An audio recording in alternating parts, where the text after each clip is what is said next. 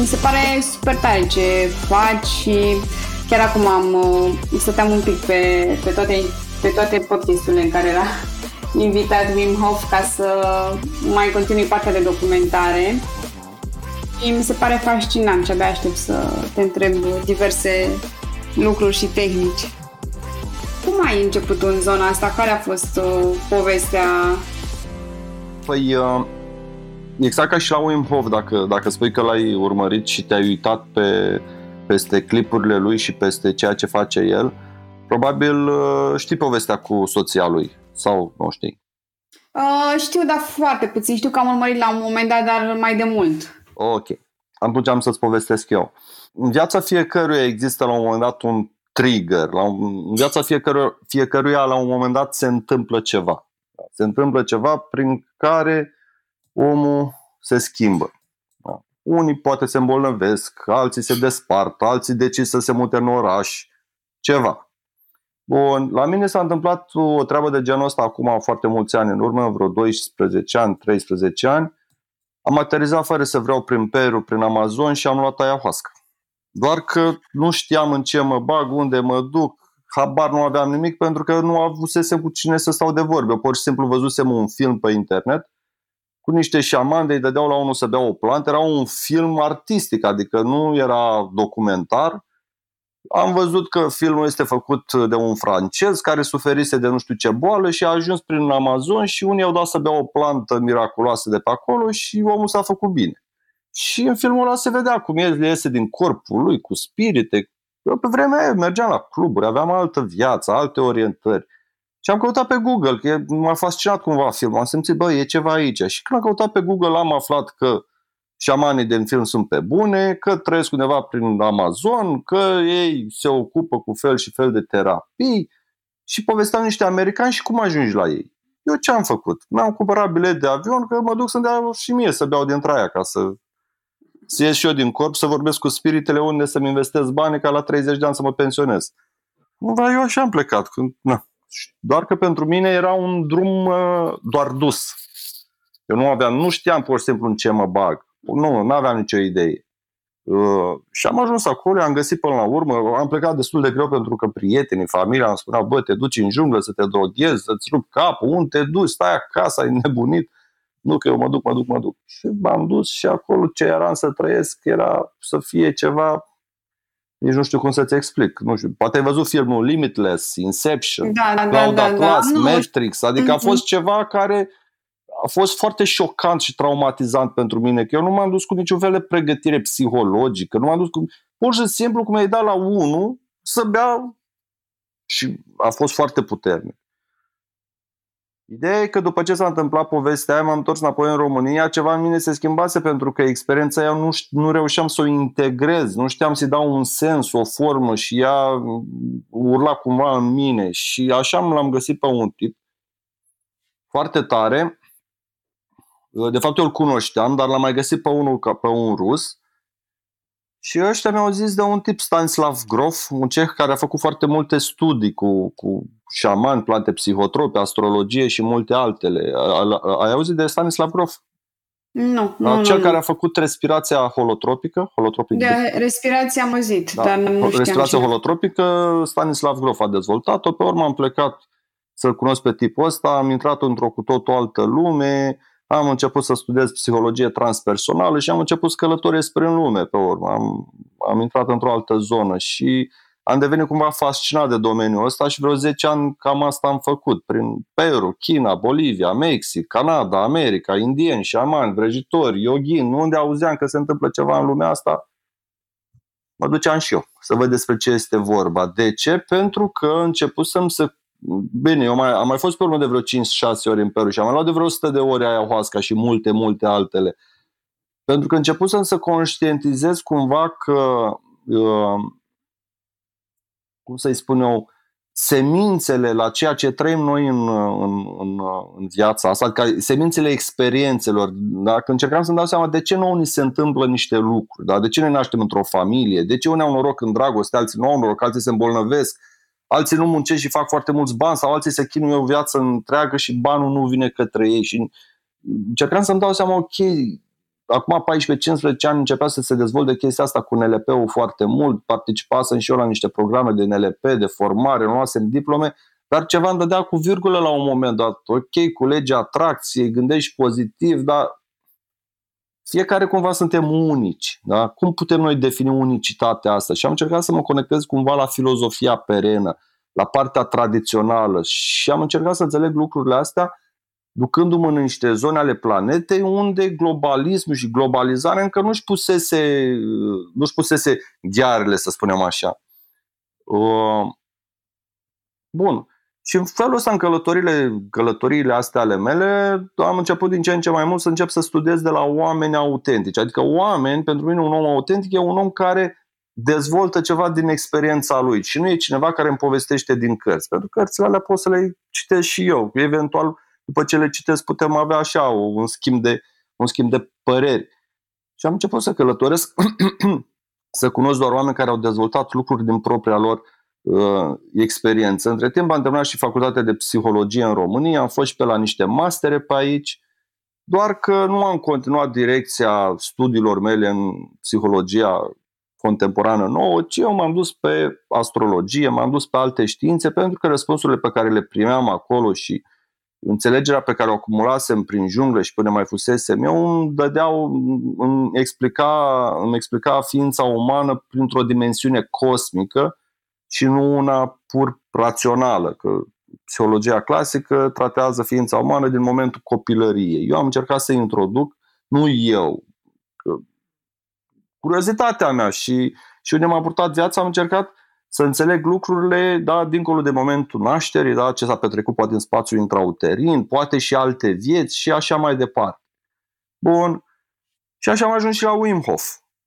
Da, pentru că mi-aduc aminte, eu eram student la facultatea de psihologie și de multe ori veneam cu niște povești pe care eu poate le trăisem prin India sau alte părți ale lumii, unde experimentasem fel și fel de lucruri și eram cumva privit destul de ciudat, pentru că mintea rațională nu va putea să, să înțeleagă decât da?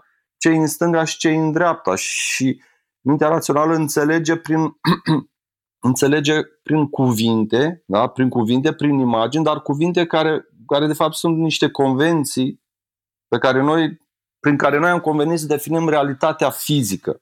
Da?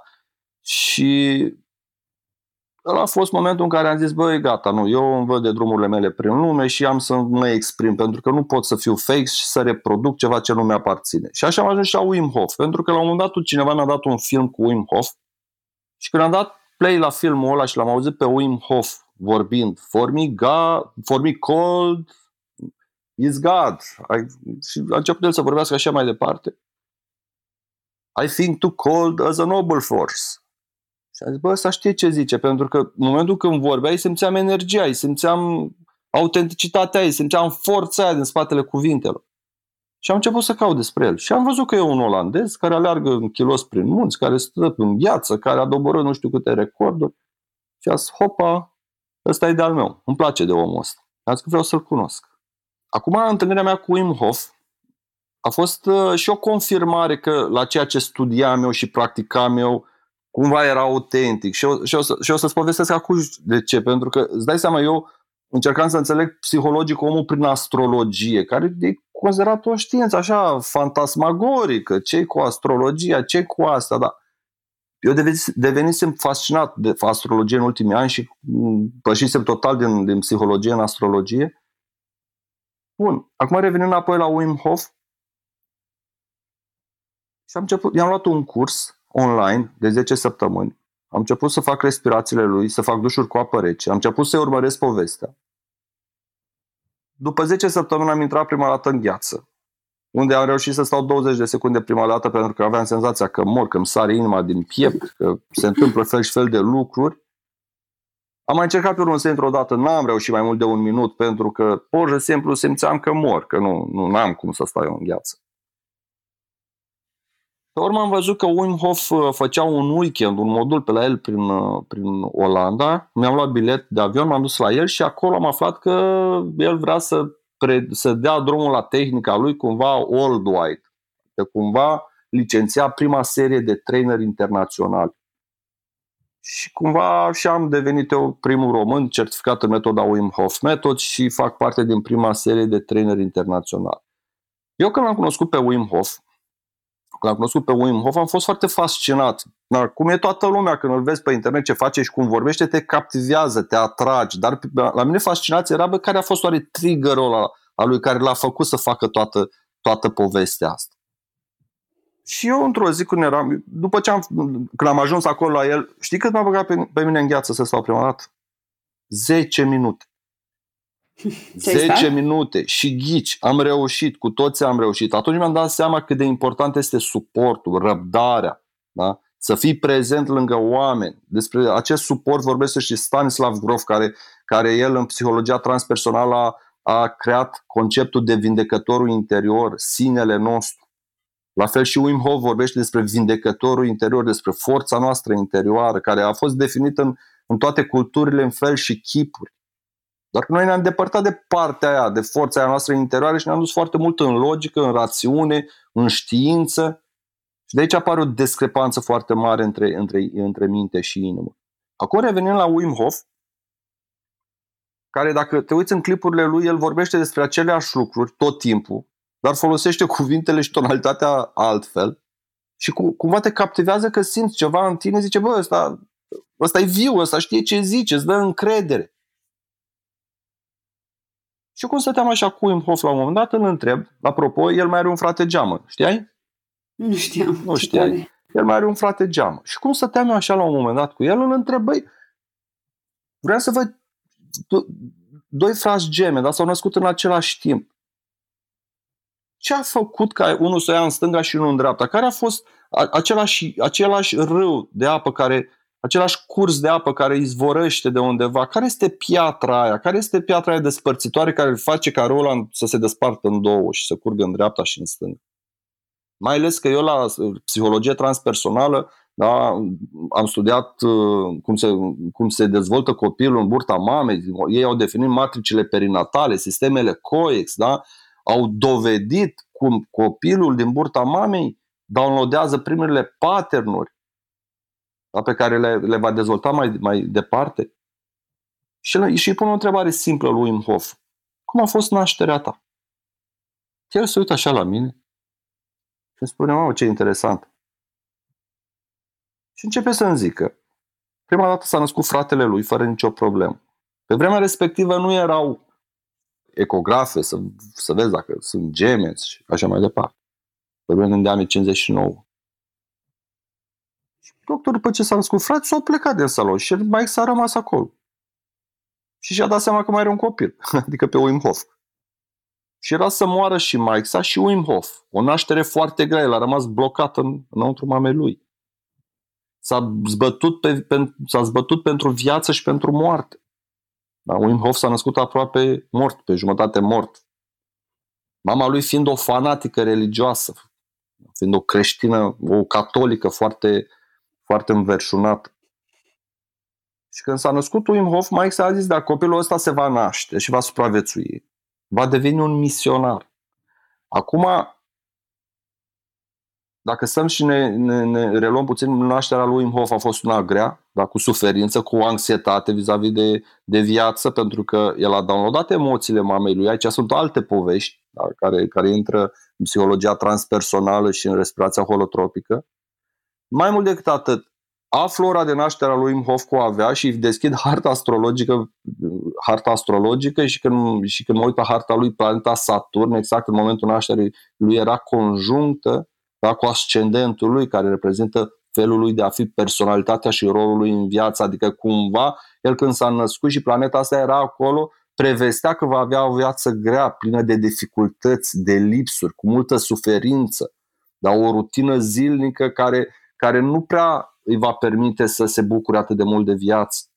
Eu când am, văzut, am văzut povestea asta și am văzut și harta astrologică, pur și simplu mi s-a ridicat părul pe mâini și am început să plâng și mă uitam și ziceam, Doamne, ce am făcut ca să merit să-mi trimiți o sincronicitate atât de mare, să-mi trimiți un titan care practic prin povestea lui de viață care mi-a zice acum îmi confirmă că traseul meu din ultimii 10-12 ani și alergătura prin lume nu au fost deprisos așa ca să le cu ce am zis mai devreme, Wim Hof, da, mama lui a prevestit că el va fi cumva un misionar, da? Am spus cât de important, adică momentul nașterii, da? momentul nașterii și felul lui cum a apărut în lumea asta avea să-i prevestească cumva și tipologia femeii pe care l-o va găsi. Găsește o femeie, o spanioloaică de care se îndrăgostește, foarte, foarte atrasă de yoga, spirituală. Însuși, Wim Hof, la vârsta de 17 ani, renunță la școală, abandonează școala. De ce? Pentru că găsește o carte după care începe să practice yoga. Ghici de cine a fost scrisă cartea aia? De cine? De Mircea Eliade. Ah, ce tare! Da. Și începe să practice după cartea lui Mircea Eliade yoga. Pleacă în India să găsească un guru, un profesor, prin anul 82-83. Tu, tu câți ani ai? 38. 38. Deci ești născută când? În 80... 82. 82. Exact când tu când te nășteai, Wim Hof călătorea în India ca să-și găsească un profesor, un guru, să găsească ceva. Și el spune că a ajuns acolo, a călătorit pe acolo și a rămas foarte dezamăgit, profund dezamăgit chiar. De ce? Pentru că a zis că totul era foarte comercial și nu găsea nimic autentic. Păi dacă el în 82-83 zice că totul era foarte comercial, se întoarce înapoi în Olanda, și continuă practica, începe să facă copii cu spaniolaica respectivă și are patru copii, iar el când împlinește vârsta de 30 de ani, nevasta lui se sinucide. Se aruncă de la etaj 8 dintr-o clădire, pentru că suferea de depresie, de anxietate, de probleme foarte mari psihologice. Pe vremea respectivă, terapiile se făceau cu electroșocuri, se mai făcea chiar și lobotomie, adică le se tăia bucăți din da. Și Wim Hof rămâne cu patru copii singuri. Acum revenim la momentul nașterii. Mama lui era să moară. Da? Pentru el venirea pe lumea asta a venit foarte greu, prin anxietate, prin disperare. Pentru că mama lui a intrat în disperare, fiind singur acolo, fără doctor, neștiind ce să facă. Da? Deci primul lui contact cu lumea asta a fost unul dificil. Mai mult decât atât, când se naște planeta Saturn este peste ascendentul lui, care indică o viață grea și de, plină de lipsuri. Da? Și că ajunge la, să, să aibă vârsta de 30 de ani, de 30 de ani nevasta lui se sinucide. De asta în filozofia perenă da? și în toate culturile străvechi, copiii când părăseau adolescența și deveneau bărbați, treceau printr-un moment de moarte și renaștere. Da? Nu știu, se duceau în deșert să danseze în pielea goală câteva zile, cu sulița trebuiau să vâneze lupul, da? se tăiau, făceau da? lucruri prin care ei să se elibereze de materialul inconștient neprocesat, preluat de la părinți, să devină persoane autonome. Acum revenim înapoi, înapoi la Wim Hof, povestea asta pentru mine era frapantă pentru că îmi confirma, da? îmi confirma că lucrurile pe care eu le studiam și după care alergam în lumea asta, da? Wim Hof era ca un fel de cireașă de pe tort. Și acum Wim Hof tot el cum povestește când a intrat în apă rece, în apă rece ca gheață, el fiind în niște stări foarte dureroase. Și el spune că a sărit într-o apă rece ca gheața și când a intrat în apa aia a simțit o stare de samadhi, de liberare totală, de uniune cu Dumnezeu, cu Universul, ceva care nu poate fi pus în cuvinte. Ăsta a fost momentul în care eu eram stană de piatră pentru că spune, bă, am trăit și eu de multe ori lucruri de genul ăsta care nu poți să le povestești. De asta ce în psihologia transpersonală e când îi pun pe oameni să, să povestească o experiență, să facă sharing, îi pun să creeze o mandală. Da? Pentru că ăsta este și rolul artei. Da? De a materializa ceva care nu poate fi exprimat da? prin arte. Iar privitorul, cu cât va simți ceea ce tu ai exprimat fără să știe, vei trezi în el anumite emoții, cu atât obiectul respectiv este mai valoros. Și auzindu-l pe Wim Hof, cum vorbește când a intrat în apa aia, când ce a simțit, și am zis, bă, ăsta a găsit o cale și a transformat o, for- o forță a naturii într-un profesor. Pentru că ce e frigul? Îmi place foarte mult să întreb pe oameni ce e frigul. Și stau oameni să se gândesc, nu știu cum să răspundă. Sau ce e calm? ce e calm? Uite, te întreb eu acum pe tine, Gabi. ce e calmul? Calmul? Da. E o stare care o simți în anumite situații, care o simți că așa îți dorești, că calmul nu prea vine de unul singur, adică ca să te simți calm trebuie să faci un efort mental așa, să-ți oprești un pic Ai perfectă dreptate. Ce este iubirea? E la fel, un sentiment pe care E ceva care te copleșește. Ceva care te copleșește, așa. Uh, și trebuie să-ți dai voie să simți. Ce este frigul? Din punctul meu de vedere. Bine te întreb, da. Uh, este o, o stare de... Când simt frig, este o stare de disconfort. Ok. Vezi? Toate răspunsurile tale și toate definițiile tale sunt corecte. Exact cum, cum a spus Marele Eliade, o mie de călugări, o mie de religii. Momentul în care noi vorbim despre un lucru care nu este palpabil, da, cel puțin prin văz, da, să nu-l vezi, da, nu-l vezi, adică când spunem masă, știm toți ce e o masă sau ce e o cană, da? Dar când vorbim de concepte dintre astea mai filozofice, da, care sunt dincolo de, de văz, cele cinci simțuri. Noi trăim realitatea asta prin cele cinci simțuri. Văz, auz, miros, gust și tactil. Da? începem să ne, să ne dăm definițiile da, din imaginația noastră. Da? Când spui frig, te gândești da, poate la piele, la tactil. Da? Când spui calm, te gândești poate la bătăie inimii și la respirație. Okay? Reperele sunt cumva interioare.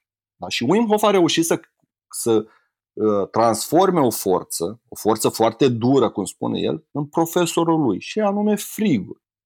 Marea majoritatea oamenilor când se gândesc la frig, la gheață, se gândesc la frică, moarte, panică, boală și așa mai departe.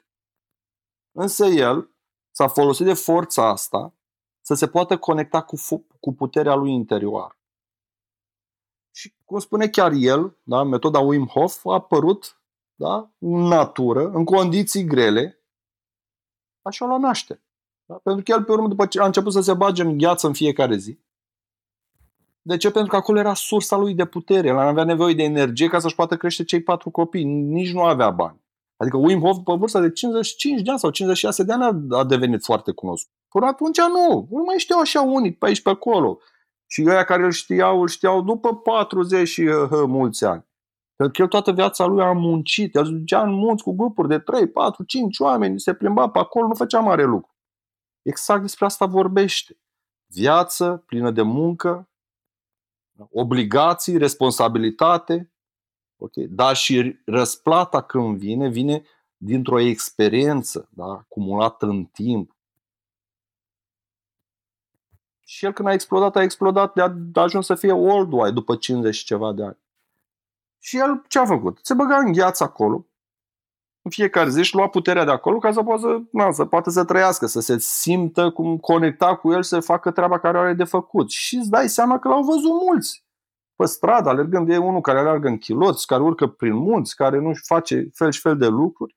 Și Wim Hof a văzut că dacă respiră într-un fel nu se îmbolnăvește și rezistă din ce în ce mai mult. Și în felul ăsta a reușit să doboare vreo 26 de recorduri mondiale certificate de Guinness Book. El mai are câteva care le-au făcut așa, cu noi, să spunem. Și de ce a doborât recordurile astea? Pentru că avea nevoie de bani să-și crească copiii. Și multe dintre ele au fost doborâte fără niciun antrenament, pentru că el a zis, păi ăștia când m-au provocat dacă pot să faci lucrul ăsta, eu pur și simplu am zis, îl voi face, nu am de ales, îți dai seama. Când se uită un om în ochii tăi și spune, eu n-am niciun antrenament, trebuie să reușesc pentru că nu am de ales. Gândește-te la un moment dat când te întreabă cineva, îți spune să faci un lucru și știi că e un lucru pentru tine, pentru familia ta, pentru planeta asta, pentru comunitatea ta, să-ți vină răspunsul ăsta din suflet. Îl voi face pentru că nu am de ales. Și în felul ăsta el a reușit să doboare vreo 26 de recorduri mondiale, să facă rost de bani ca să-și crească copiii. Și eu am să zic doar câteva. Toți cei care vor să vadă despre recordurile lui, să intre pe wimhofmethod.com. Acolo sunt toate înregistrate, documentate sau pe YouTube.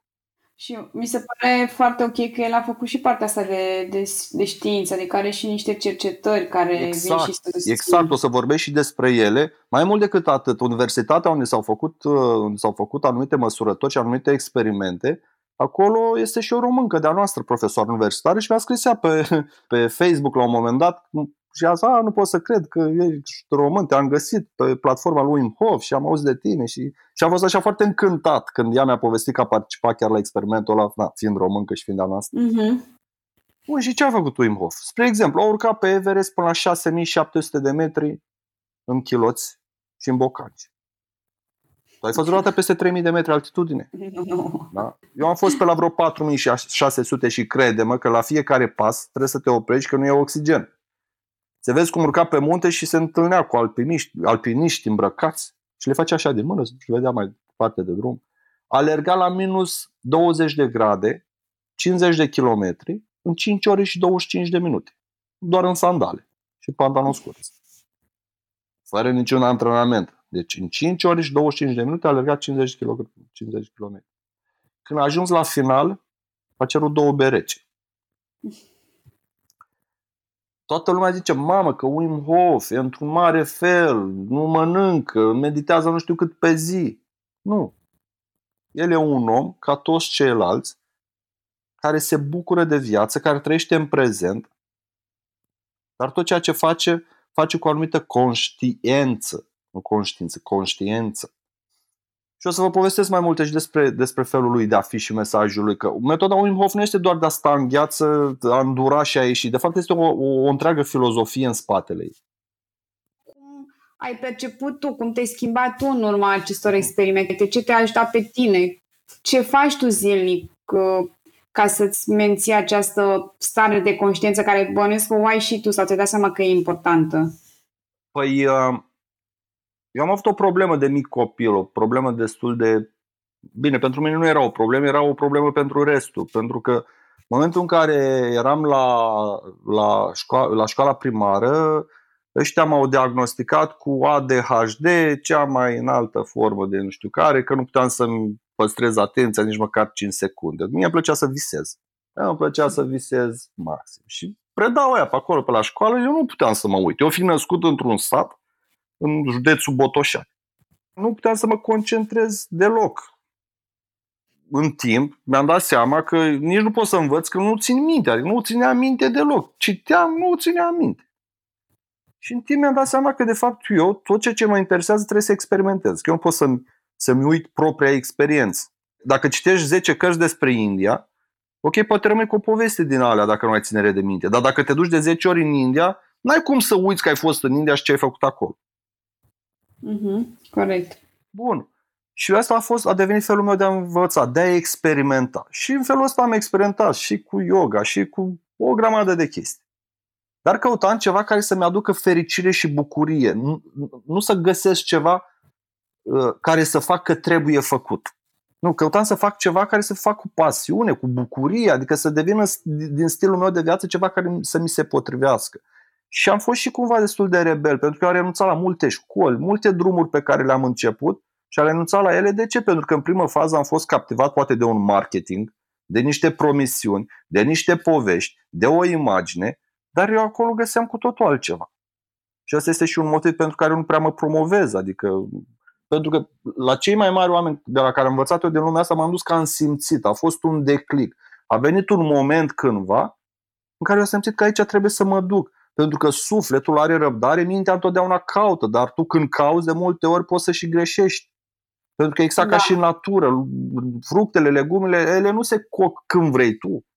Da? Când mm-hmm. le vine timpul firesc, așa și în viața noastră a oamenilor, lucrurile se întâmplă când le vine momentul. Și mi-a plăcut, scuză, scuză-mă că te întrerup, ai scris, cred că la tine pe blog era sau pe, pe site că să fie atât de bun astfel încât să nu fie nevoie să te promovezi. Da, pentru că chestia asta cu promovarea, când te promovezi, crezi și chestia de concurență că ești mai bun, mai bun decât cine? Sau Că, apropo că e foarte faină întrebarea și cu ce vorbim noi, că Wim Hof, de exemplu, el spune că nu e vorba de concurență și competiție, asta, asta sunt niște, niște chestii foarte proaste pe care le-a dezvoltat uh, societatea noastră. Și chiar el a fost la un moment dat provocat să facă întrecere cu un chinez care stă mai mult în gheață. Asta ne-a povestit-o nouă, nu, nu, nu ai să o găsești nicăieri scrisă. Și el după 40 de minute a ieșit. De ce a ieșit? Că și-a dat seama. Zic, bă, da, dacă eu îl bat pe chinezul ăsta stau mai mult ca el în gheață. Păi China au cultură, au medicină, au filozofie de viață foarte sănătoasă. Păi dacă îl bate eu pe ăsta, eu știu mintea occidentalului care este foarte îngustă, foarte slabă și foarte proastă. Ce o să vină? O să creeze religia Wim Hof? O să pună icoane cu mine? Nu, pentru că în viață nu e vorba despre competiție și concurență cu alții da, a, faci, da, vrei să joci fotbal sau alte lucruri, da, ok. Dar el ce a creat prin tehnica lui a creat o cale prin care fiecare om să se conecteze cu sufletul lui și să-și dea voie să fie așa cum este el de fapt. Pentru că de asta noi în Occident suntem și în depresie, și în anxietate, suntem derutați, da? încercăm, încercăm să, ne, să ne creăm bucurie doar consumând.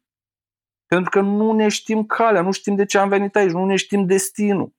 Noi cumva ne naștem original și murim fotocopi. Și toată viața căutăm să ne dăm seama bă, care e chestia originală. Și Wim Hof, practic el asta vorbește. De asta starea de prezență și puterea calmului sunt unele cele mai mari forțe din lumea asta. Hai să te ce învăț. Înseamnă, uh, scuză-mă că te întrerup, ce înseamnă prezența pentru tine? Cum, e, cum se manifestă această stare de prezență? Starea de prezență. Gândește-te că ești pe malul unui lac. Închide ochii. Și toți cei care vor asculta înregistrarea, închideți ochii. Imaginează-ți că ești pe, ma- pe marginea unui lac. Noapte. Și e lună plină. Și privești lacul ăla. Și vezi în el luna plină, da? vezi stelele, vezi o salcie. Pe partea cealaltă vezi un lup care bea apă.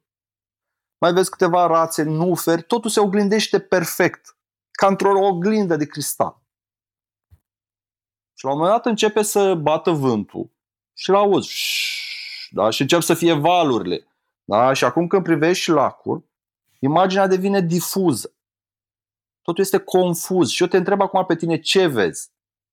În momentul ăsta, da, mintea încear- încearcă să reconstruiască imaginile din vechea amintire. Dar nu ești sigură unde e copac, unde e plopul sau unde e salcâmul, pentru că imaginea este amestecată. Da? Vântul reprezintă gândurile, valul reprezintă emoțiile. Când deții starea de prezență și puterea calmului, indiferent de vânt și de, de, de, de, de gânduri și de, de emoții, da? vântul nu mai va reuși să producă valuri. Iar lacul respectiv, care este viața ta, da? cu tot ce se oglindește în el, da? indiferent de gânduri și de emoții, el va rămâne întotdeauna limpede. Și indiferent de situația în care ești, tu vei ști exact care este soluția, vei ști cum să faci diferența dintre esențial și neesențial. Asta este starea de prezență. Pentru că în antichitate, când erau pregătiți unii să devină regi, conducători de armate și așa mai departe, adică oameni care urmau să ia niște decizii foarte importante, supuși la niște presiuni colosale, educația lor era foarte intensă până în vârsta de 7-8 ani. De ce? Pentru că după 7-8 ani începea să se dezvolte sistemul endocrin, de unde vin emoțiile, și erau învățați cum să controleze emoțiile respective. Și asta a făcut și Wim Hof. Da? El a reușit prin tehnica lui să-și influențeze sistemul nervos autonom, da? care de fapt se ocupă cu funcțiile organelor și în felul ăsta a învățat să producă hormoni și să-și influențeze organele după propria lui voie, adică să devină propriul lui alchimist. Și eu de asta am și decis să vin cu tehnica asta în România și să o fac. Pentru că ok, le predau la oameni tehnica, respirația, le zic povești și despre partea de spiritualitate, dar și despre știință, pentru că știința este foarte importantă de altfel. Da? Dar la urmă fiecare intră în gheață până la gât. De ce? Pentru că să aibă experiența lui, pentru că asta este cea mai înaltă formă de spiritualitate, să-ți dai voie să ai propria ta experiență din care să-ți câștigi propria ta înțelepciune. Și fiecare când intră în gheață până la gât și toți intră și toți reușesc, învață ceva. Ce învață? Învață și observă cât de puternic este mintea în viața lor, pentru că noi nu suntem mintea noastră, nu suntem vocea din capul nostru. Noi suntem cu totul altceva. Și poți să-ți dai seama despre, despre, despre natura ta divină doar pentru astfel de experiență. Uh, știu că spunea Wim Hof că atunci când intră în gheață, mintea se oprește și nu, nu mai auzi da, pentru că gălăgia din cap. Cum e atunci, din experiența ta? În primul rând, Wim Hof, el a zis că ce face el poate să facă absolut oricine. Da? De asta el încurajează pe toți și zice, do it, do it. El nu-și atribuie ca și cum ar fi el un mare guru, învățător sau pră. Nu. Omul e normal, are și el stări de bine, stări de spărare. L-am văzut în toate stările posibile pe Wim Hof. Omul e liber. Pur și simplu e liber. El a reușit să facă toate lucrurile astea cu ajutorul respirației. Hai să te învăț, haideți să vă învăț cea mai cea mai puternică formă de meditație din lumea asta, vreți? Sau Sigur, vrei, care să... tu ești acum vocea tuturor. Da, chiar vreau să, ved- să vedem și la partea asta de tehnică, de respirație și meditație înainte, sau pregătirea dinainte. Cea mai puternică tehnică de meditație, dar fac o scurtă paranteză. Ce, ce înțelegi tu prin meditație? Ce e meditația pentru tine? Așa, în câteva cuvinte. Um, e o, o stare în care îți urmărești cumva gândurile din afară și eu, cel puțin personal, o leg de partea de respirație conștientă, adică nu prea poți să meditezi dacă nu ai o postură și dacă nu te concentrezi puțin și pe partea de respirație. Exact. Meditația este, în primul rând, de a fi în prezent. Da? De ce meditezi? Da? De a veni în prezent. Toată lumea vorbește despre puterea prezentului, de a fi aici și acum. Mintea nu există. Manifestarea, adică oamenii cumva au niște idei și le îmbracă în fel și fel de teorii, cursuri și așa mai departe. Ideea este că aerul, adică respirația, este cel mai important proces al vieții, corect? Bun. Bun. Poți să respiri tu pentru săptămâna trecută? nu. Poți să respiri pentru săptămâna viitoare? Nu, normal. Când poți să respiri? Aici și acum. Practic, viața noastră este distanța dintre un inspir și un expir.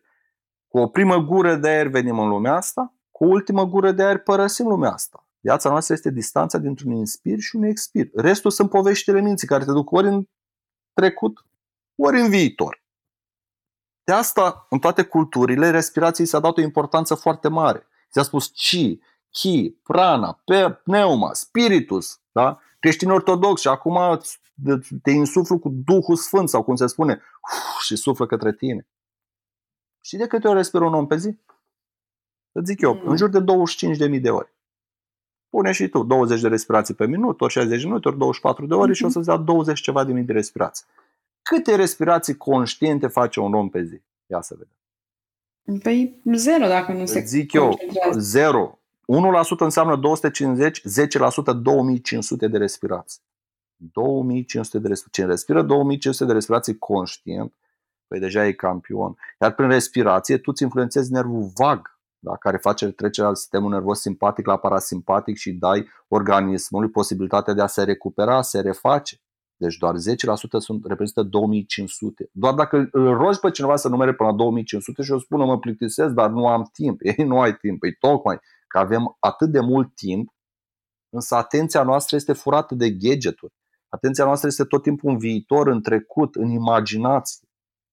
Plămânii sunt singurul organ care, care funcționează de la sine, că tu nu te gândești de câte ori respiri în fiecare zi, dar tu poți să-și respiri conștient și tu prin respirație conștientă începi să-ți calmezi organismul.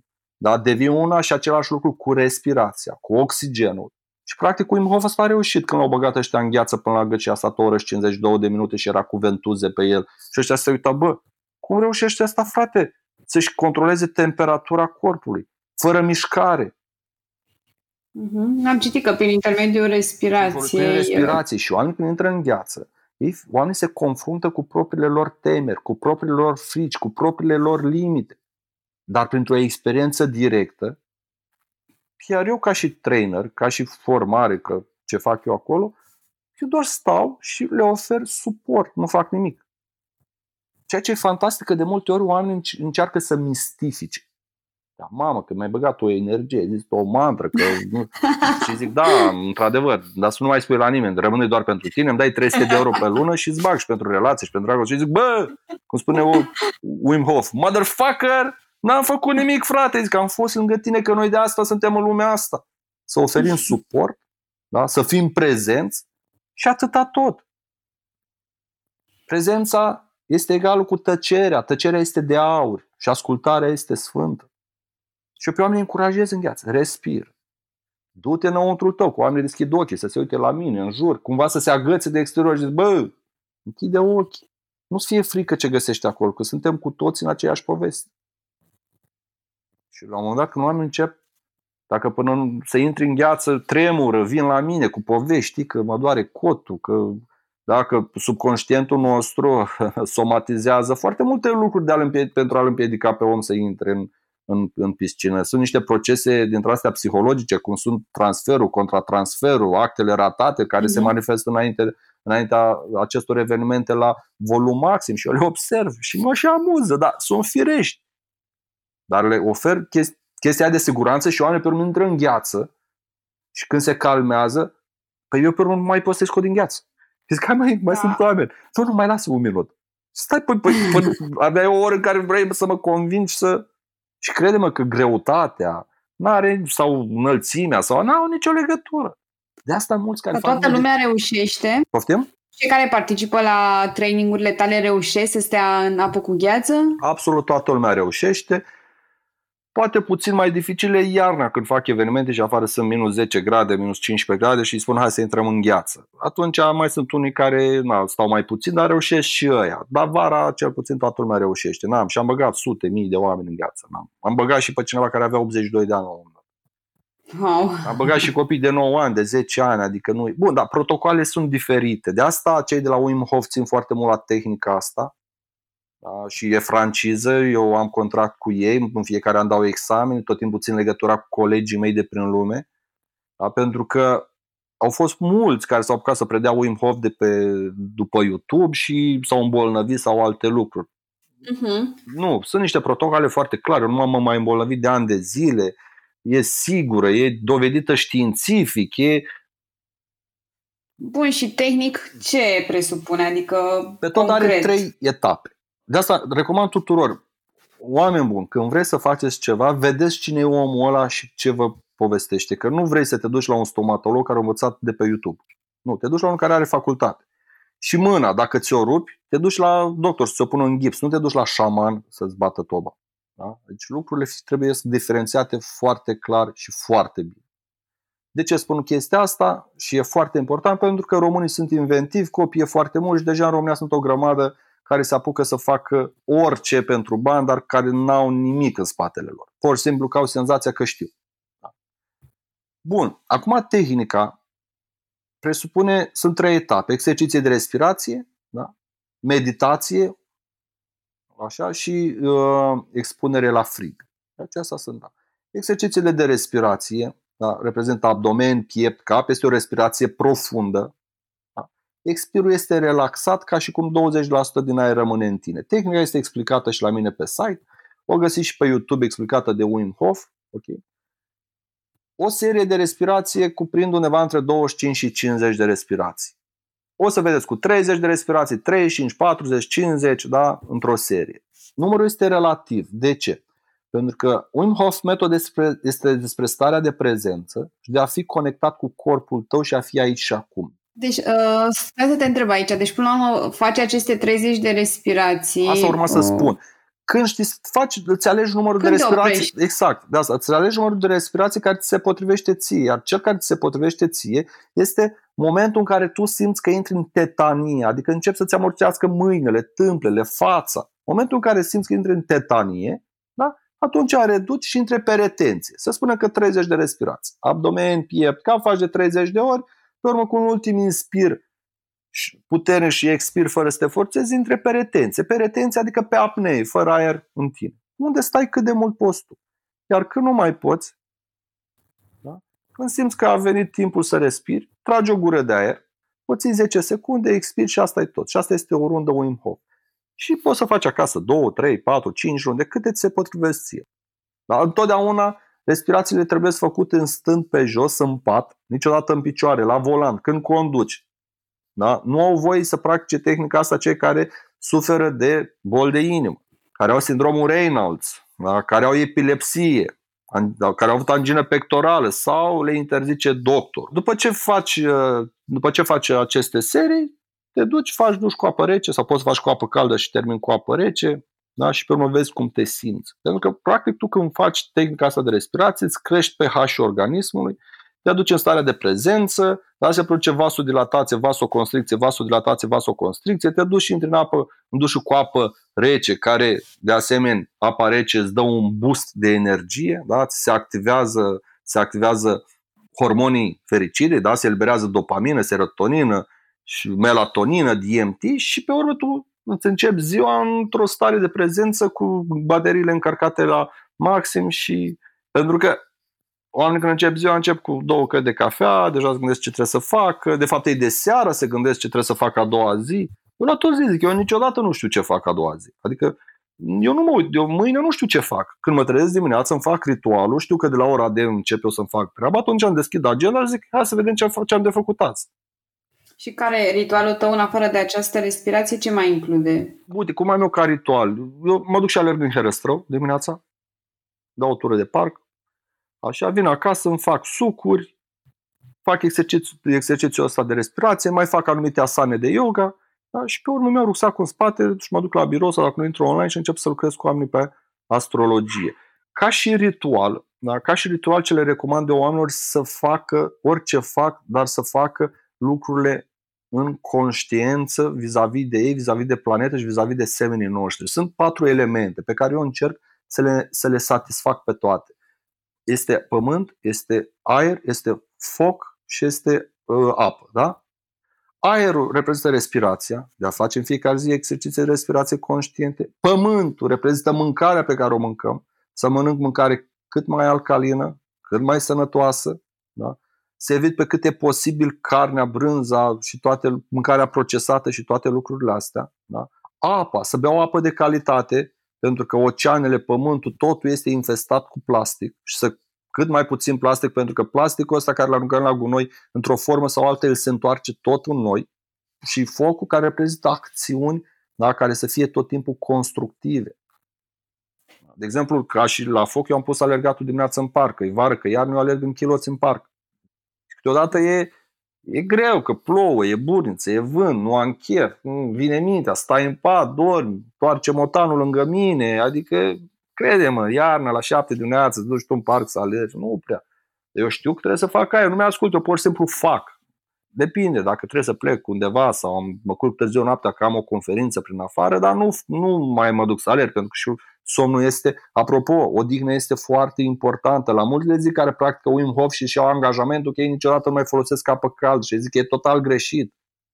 Că frigul poate să fie și periculos dacă tu nu-l respecti, dacă tu n-ai dormit noaptea sau poate ai băut vreo două pahare de vin, să ești foarte obosit și te bagi în apă rece, tu crești obosit, nivelul de aciditate este mare în tine, bolile se dezvoltă în mediu acid, da? când intri în frig rezultă arderi foarte intense în corpul tău și șansele de a te îmbolnăvi sunt mult mai mari. Fă lucrul ăsta, da? doar când ești odihnit și te antrenezi și o faci ca și antrenament. Că eu dacă ies iarna și mă plimb prin București în pantaloni scurți și în tricou, eu atunci ies ca să mă antrenez, nu ies ca să fiu o maimuță să-mi facă oamenii poze mie sau să vorbesc la telefon sau să fac alte lucruri, că dacă mă duc cu acțiunea dincolo despre starea de prezență, respirație și ce fac eu acolo, îmi pierd focus, încep să tremur și trebuie să mă îmbracă, simt frigul ca toată lumea, doar că nu mă mai deranjează atât de mult. Ca și rutină, recomand oamenilor să experimenteze da? și să facă ceea ce li se potrivește lor. Pentru că dacă faci o acțiune, dar nu o faci din iubire și din dragoste, de, de, degeaba o faci. Știi de ce, Gabi? Pentru că creierul nostru nu face diferența dintre imaginație și realitatea exterioară. Da? Degeaba ești un vegetarian dacă tu visezi la o halcă de carne. Da? Da? Nu, tot ceea ce faci fă din iubire și din dragoste. Că, spre exemplu, vii acasă seara, te pui pe canapea și tu începi să te gândești, mamă, că ăla mi-a zgâriat mașina, că ăla nu-mi dă bani, că ăla nu știu ce. Tu crezi că corpul tot ce fel de hormon o să, să elibereze când tu în imaginația ta rulezi niște situații de genul ăsta? Normal că cortizol și hormonii stresului și tot organismul se dă peste cap, nivelul de glucoză se păstrează la capacitate mare. Și de aici intrăm în alte discuții care sunt frumoase, fascinante, logice și da, pe care le dezvolt la, la, la workshop-uri și în tabe. De asta, în moment, noi dacă îi dăm organismului nostru ceea ce are el nevoie da, și învățăm să comunicăm cu el, da, vei ști ce avea de făcut. Și, noi, și planeta comunică cu noi prin apa pe care o bem, aerul pe care respirăm, mâncarea pe care o mâncăm, acțiune pe care trebuie să le facem și care, cu care ne întâlnim în fiecare zi. Doar că noi trebuie să ne raportăm în suflet, să ducem sufletul în, în, în, în, în creier da? și, nu, și nu mintea. Și Wim Hof a reușit să facă toate lucrurile astea folosindu-se de frig, pentru că tu când intri în gheață până la gât, tu acolo nu mai ai timp să te întrebi, trebuie să plătesc o factură la ora 5, mă duc și mă văd cu cineva. Nu, ia colegi pe survive. Putem să vorbim și de mecanismele astea așa pe scurt înainte să închidem ce se întâmplă în organism, ce hormon se secretă când intri în gheață, ce te ajută să-ți menții temperatura sau să încălzești apa, cum da. e cazul Practic, uh, avem sistemul nervos da? și sistemul endocrin. Și sistemul nervos de sistemul endocrin este legat printr-o glandă care se, se, se află în creierul nostru și se numește hipotalamus. Sistemul, avem sistemul nervos, așa foarte pe scurt, da? Avem la senzitiv, care este văz, miros, gust, tactil, da? sunt cele cinci simțuri, ok? Care noi ce facem cu simțurile, Gabi? Cu ajutorul simțurilor. Ce facem? Preluăm informații din exterior, corect? De exemplu, mergi pe stradă, latră în spatele tău un câine. Aaaa! Tu butonezi telefonul cu viteza luminii, suprarenalele, mm-hmm. pentru că tu ai auzit sunetul ăla și poți să fii într-un pericol, eliberează adrenalină, care ce face? Produce vasoconstricție, începe să-ți bate inima mai tare, ți se accelerează respirația, se eliberează glucoză, da? Ca intri într-o... Da, ca să poți să fugi. Să poți să fugi. Dacă tu întorci da. capul și vezi că de fapt e un câine legat la distanță, în secunda 2 te liniștești. Mm-hmm. Bun? Da, intri în Exact. Deci noi cu simțurile preluăm, preluăm informații din exterior, se duce la creierul central, este interpretată și noi acționăm cumva. Bun. Și mai sunt aici niște lucruri, nu le povestim acum. Dacă este sistemul nervos motor, pe urmă este somatic și este și cel autonom. Aici știința era blocată. Și aici, din cauza lui Wim Hof, uh, oamenii de știință au trebuit să rescrie întregi capitole pentru că el practic a demonstrat că sistemul nervos autonom poate fi influențat. Bun. Și sistemul nervos autonom este împărțit în două. Da? Somatic, nu somatic, simpatic și parasimpatic. Da? Este fight or flight da? și rest în digest sau de odihnă. Bun. Pe fight or flight, e, spre exemplu, dacă dăm un exemplu, când omul era pe vremuri, ieșea din peșteră, da? se ducea la vânătoare, ok, avea nevoie de vigilență, da? Începe când te duci la birou, te duci la sală, îți bate inima mai tare, îți crește ritmul da? îți, crește ritmul, îți crește ritmul cardiac, ritmul respira, respirațiilor, da? ficatul eliberează glucoză, se oprește peristaltismul, adică funcțiile intestinelor, intestinelor și stomacului, se blochează, da? se, închid, se închide aparatul reproducător și se, și se activează suprarenalele. Ok? De câte ori când jucai, poate jucai volei sau handbal sau te accidentai la sală și nici măcar nu simțeai durerea pe moment. De ce? Că ești pe adrenalină și tu îți continui activitatea, că omul când aleargă și să vâneze sau alerga să vâneze și se tăia la picior ce se oprea să se panseze, nu, el alerga în continuare. Da? Vii acasă. Da, vreau endorfinele care să, da, vii acasă. Să da.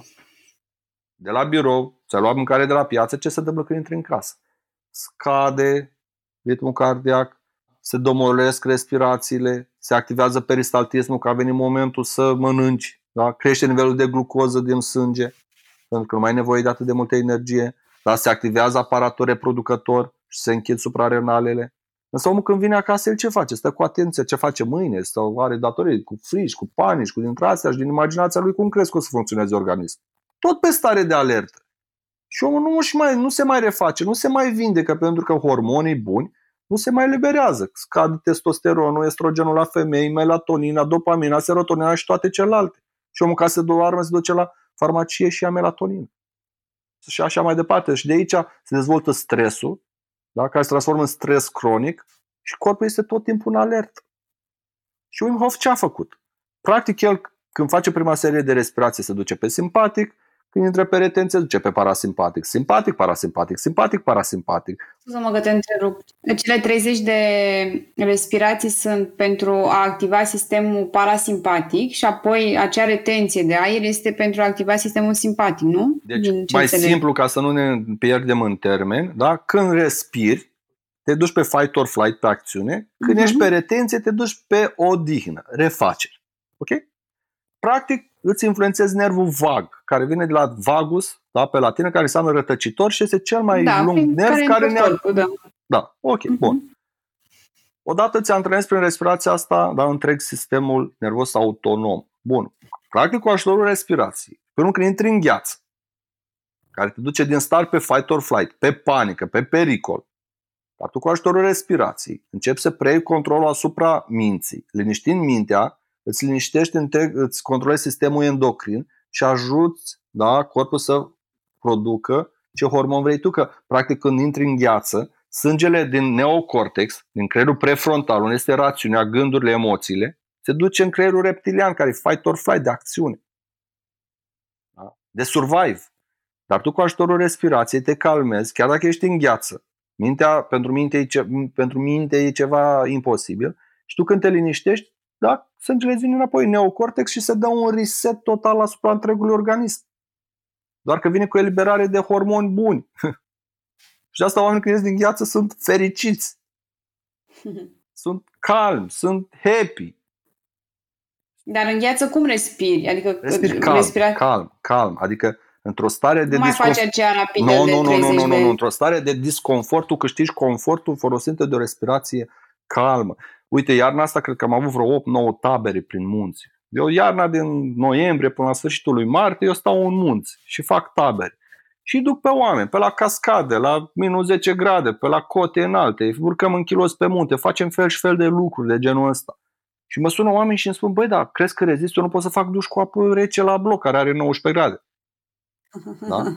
Toată lumea reușește. Păi după patru zile de stat în munți, ne facem foarte mult, puțină teorie, adică teoria basic, dar foarte multe practici de genul ăsta, oamenii practic ei dărâmă, dărâmă niște ziduri psihologice, care de fapt sunt niște ziduri despărțitoare dintre ei și forțele lor interioare, da? și ei devin mai compleți. Da? Se schimbă ceva, se schimbă încrederea în ei, devine, devine mult, mai, mult mai puternică. Noi suntem de mici învățați să fim obedienți, să ne cerem voi, să ne cerem permisiunea. Cum să-ți ceri permisiunea? Să fii fericit. Nu, pur și simplu ești. Cam asta. Foarte interesant. Uh, uite, pe final, așa, poți să-mi zici care sunt următoarele tale traininguri, cum te organizezi, cum te poate găsi lumea? Lumea mă găsește pe zohal.ro pe Instagram sau www.zohal.ro pe, pe internet și Zohal, Inuță Metoda Wim Hof, am un grup pe Facebook. Acolo suntem în toată România eu am creat valul ăsta cu Imhof în România și am scos lumea în kilos prin munți. M-am prietenit și cu ăștia de pe la Salvamonde prin munți, tot măsură și spun, băi Ștefan, până început acum câțiva ani de zile să faci asta, era liniște, acum iarna trebuie să fim vigilenți, că vin ăștia la, la bălăcit. Bun, dar îmi zic așa cu, cu drag pentru că au fost și ei și, și e, e, e funny. Fac în fiecare weekend, sunt într-un oraș de prin România, merg și bag lumea în gheață Urmează să încep să fac și taberele de respirație holotropică. Încă nu am găsit locația care să fie așa cum mi-o doresc eu, încă o caut, am eu o idee pe undeva. Și tabere în munți. Iarna sunt prin toți munții prin România. Anul ăsta am stat mai mult dezbrăcat decât îmbrăcat, că dacă am avut tabere în fiecare săptămână, nu prea am avut de ales.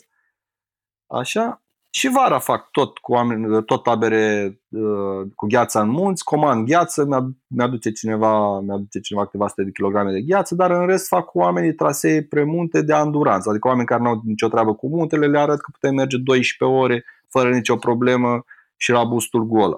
Spre exemplu, Wim Hof a reușit să urce pe Kilimanjaro până la 5800 de metri cu un grup de oameni pe un traseu unde profesioniști îl fac în 5 zile, el l-a făcut în 2 zile și dintre oamenii din echipa lui, dintre oamenii din uh, trupa lui Wim Hof, niciunul nu avea pregătire, ba mai mult. Erau doi peste 60 de ani, unul suferea de cancer și unul de artrit și a reușit să-i ducă până în vârful muntelui.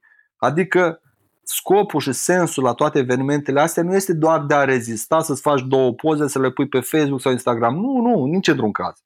Este de a te conecta cu tine printr-o experiență directă pentru că eu nu am de unde să știu ce va simți fiecare când e pe munte sau când e în gheață. Și am avut cazuri, uite, m-a sunat la un moment dat un tip cu handicap, că el vrea să vină în tabără la mine, doar care nu știu ce handicap la șold, la picior și așa mai departe.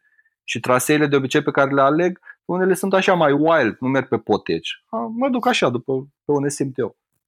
Și a zis, bă, vino. Acum, cumva aveam emoții că dacă întârzie grupul ce o să fie, nu, nu trebuie să vii, nu contează. Te luăm în spate, te ducem în sus, vii cu noi, ești fratele nostru. Că toți ne naștem aici, suntem toți ființe divine, cosmice, doar cu povești diferite, dar în rest suntem la fel. Și a urcat singur pe picioarele lui până în vârf și înapoi. Am avut oameni care au zis, bă, vin, dar eu nu urc, am nu știu ce problemă. Și au reușit cu toții. Păi tu nu-ți dai seama. Pentru oamenii respectivi, lucrul ăsta că au putut, ca, au putut să facă ca imposibilul să devină posibil. Cât de mult contează. Da, felicitări că Și încă un lucru. Că și încă un lucru. Mă confrunt în continuare cu același stări de anxietate, cu aceleași probleme, cu îmi vine exact același lucru ca toți oamenii, dar știu că am un lucru pe care pot să-l fac să ies din zona respectivă. Și cel mai bun moment să încep să faci ceva este chiar acum, nu mâine, nu poi mâine. Și, și un lucru pe care poți să-l faci la oriunde, da? te-ai așezat jos și respiri. Aerul e gratis, da? Nu ai nevoie să plătești, doar să respiri, atâta tot. Conștient. Bineînțeles, clar. Dar ție cât timp ți-a luat uh, toată, toată călătoria asta până în acest moment? Cât, ca și ani de experiență? Păi, cred că am început pe la vreo... Eu am 38 de ani. Cred că am început pe la 25. Așa, timid, pe la 24. Nu, pe la 24 am început, început timid, ușor, ușor cunoscut yoga, am devenit vegetarian, am început să caut să înțeleg lumea altfel și pe urmă am ajuns în Peru și acolo după experiența aia doar asta am făcut. M-am oprit de alergatul ăsta prin lume acum 2 ani, cred că eram într-o călătorie prin, prin India, călătoream singur cu rucsacul în spate, mă duceam dintr-un loc în altul fără să știu ce mi se urmează să mi se întâmple, încercam să să călătoresc așa poate câteva luni și scriam în fiecare zi ce mi se întâmplă și pe urmă vreau pe tranzitele planetelor să fac cumva anumite corelații și făceam un fel de experiment, să zic așa. Și am întâlnit uh, un călugăr din Tibet, pe urmă un pundit, un călugăr de la un templu din India, care el a venit la mine, mi-a zis pe nume de unde sunt, că sunt creștin ortodox, că sunt din România și să mă întorc la mine acasă, că tot ceea ce caut eu se află la mine acasă și în țara mea și să mai alerg prin lume că mi-ajunge. și că el speră ca în următoarea viață să, re, să se nască în religia creștin-ortodoxă pentru că este cea mai apropiată cale către Dumnezeu. Moment în care eu m-am revoltat, am devenit nervos, că am zis, bă, nu se poate că vin popii aia cu mașini de sute de mii de euro, stau la hoteluri de 5 stele, wow, da, urlă la portavoce, donați biserici, donați biserici, zic că e... Și el, el s-a uitat la mine și a zis, n-ai înțeles nimic. Și în momentul ăla am avut așa ca un, o lumină mi-a venit și mi-am dat seama că eu chiar nu înțeleg nimic și chiar nu știu nimic, dar eu am o părere. Că în viața mea am citit Biblia, nu m-am mai, m-am mai împărtășit de la clasa întâia, de la grădiniță, când eram la țară și mi trimiteau ai mei, dar aveam o părere. Și am început să sun pe mulți în jurul meu și mi-am dat seama că nimeni nu știe nimic, dar toți au o părere.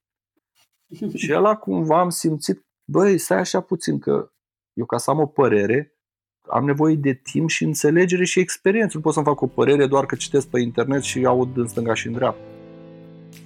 Și a fost un moment în care n-am mai, m-am liniștit. Așa am început să fac toate lucrurile pe care le fac cu altă intensitate. Nu zic că am găsit o calea către, către religia creștin-ortodoxă în care m-am născut și că înțeleg prea multe sau așa. Dacă o să fie să mi se întâmple ceva, să găsesc pe cineva să mă îndrume, să mă ghideze, cum să nu, dar simt că e un adevăr foarte mare aici și, și de asta și oameni când îmi vin și la astrologie și la evenimente și îmi pun niște întrebări foarte personale și intime, le zic, băi, postește, roagă-te, caută-ți credința și cred că dacă ți se întâmplă toate lucrurile astea, ți se întâmplă cu un scop care tu deocamdată nu-l înțelegi pentru că nu-l înțelegi, dar cu răbdare cred că vei reuși până, până, până, până la urmă. Super! Mulțumesc mult pentru tot ce ai împărtășit, mi se pare super tare.